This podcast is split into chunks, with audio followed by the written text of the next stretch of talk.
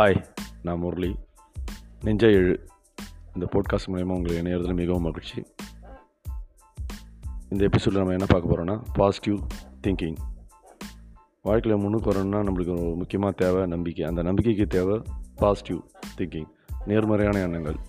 இந்த நேர்மறையான எண்ணங்கள் எங்கெல்லாம் இருக்கோ நம்ம வாழ்க்கையில் ஈஸியாக எளிமையாக நம்ம வெற்றியை ஈஸியாக நம்ம கைவசம் வச்சுக்கலாம். எதிர்மறையான எண்ணங்கள் இருந்தால் நூறாவது படிக்கட்டில் ஏறுறதுக்கு முன்னாடி தொண்ணூத்தொம்பதாவது படிக்கட்டிலேருந்து நம்ம கீழே வழுக்கி விடுறதுக்கும் நம்மளுக்கு வாய்ப்புகள் அதிகம். அதனால் நேர்மறையான எண்ணங்களை மட்டுமே நம்ம வச்சுக்கிட்டு இருந்தால் வாழ்க்கையில் எளிமையாக முன்னுக்கு வரலாம்.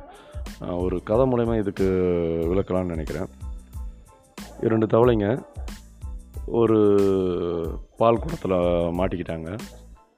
பால் குடத்தில் விழுந்த உடனே ஒரு தவளைக்கு விழுந்த உடனேயே அதனுடைய நே எதிர்மறையான எண்ணங்கள் வேலை செய்ய ஆரம்பிச்சிருச்சு.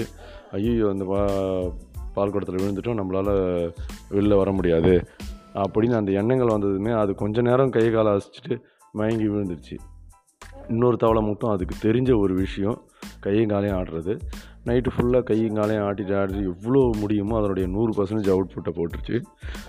அவுட்புட்டு போட்டுச்சு காலையில் அதுக்கும் அதே அதையும் முடியாமல் அது மயங்கி விழுந்துச்சு. காலையில் சூரியன் வந்து முதுகில் அடிக்குது. பார்த்தா அது உயிரோட இருக்க மாதிரி இருக்கு. ஐயோ நம்ம பால் கொடுத்துன மாதிரி நம்ம இறந்துட்டுருக்கோம் கனவோ அப்படின்னு நினச்சிட்டு எழுந்து பார்க்கும்போது ஒரு பாறை மேலே படுத்துட்டு இருக்க மாதிரி தோணுச்சு. அந்த அது வந்து கையும் காலையும் அடித்ததில் அந்த பால் வந்து தயிர் வெண்ணெயாக மாறி ஒரு கட்டியான இதில் இருந்தது. அந்த கட்டியான இதில் மிஞ்சி பார்க்கும்போது ஒரு பாறையில் இருந்திருக்கு. பாறை மேலே இருந்த மாதிரி ஒரு ஃபீல் ஆச்சு. அப்பா அப்படின்னு சொல்லிட்டு ஜம்ப் பண்ணி வெளியில் வந்துருச்சு. அதனுடைய நேர்மறையான எண்ணங்கள் மட்டும்தான் அதனுடைய வாழ்க்கையில் அந்த தவளையை காப்பாற்றுச்சின்னு தான் நான் சொல்லுவேன். ஸோ நேர்மறையான எண்ணங்கள் அவங்க நம்பிக்கைக்கு ஒரு பூஸ்டப்பாக இருக்கும். நேர்மறையான விஷயங்களையும் நேர்மறையான நண்பர்களையும் நேர்மறையான என்ன என்வரான்மெண்ட்டையும் யாரெல்லாம் ஃபாலோ பண்ணுறாங்களோ அவங்களுக்கெல்லாம் நேர்மையான விஷயங்கள் ஈஸியாக அவங்களுக்குள்ளே வந்துடும் என்ன நேர்மறையான எண்ணங்களை உருவாக்குனா ஒரு விதை போல தான் நாம் என்ன விதையை நம்ம ம மண்ணில் விதைக்கிறோமோ தண்ணியோ பணமோ எது விதைக்கிறோமோ அதுதான் வளரும். அதே போல் நல்ல எண்ணங்களை விதைச்சா நல்லது மட்டுமே நடக்கும்.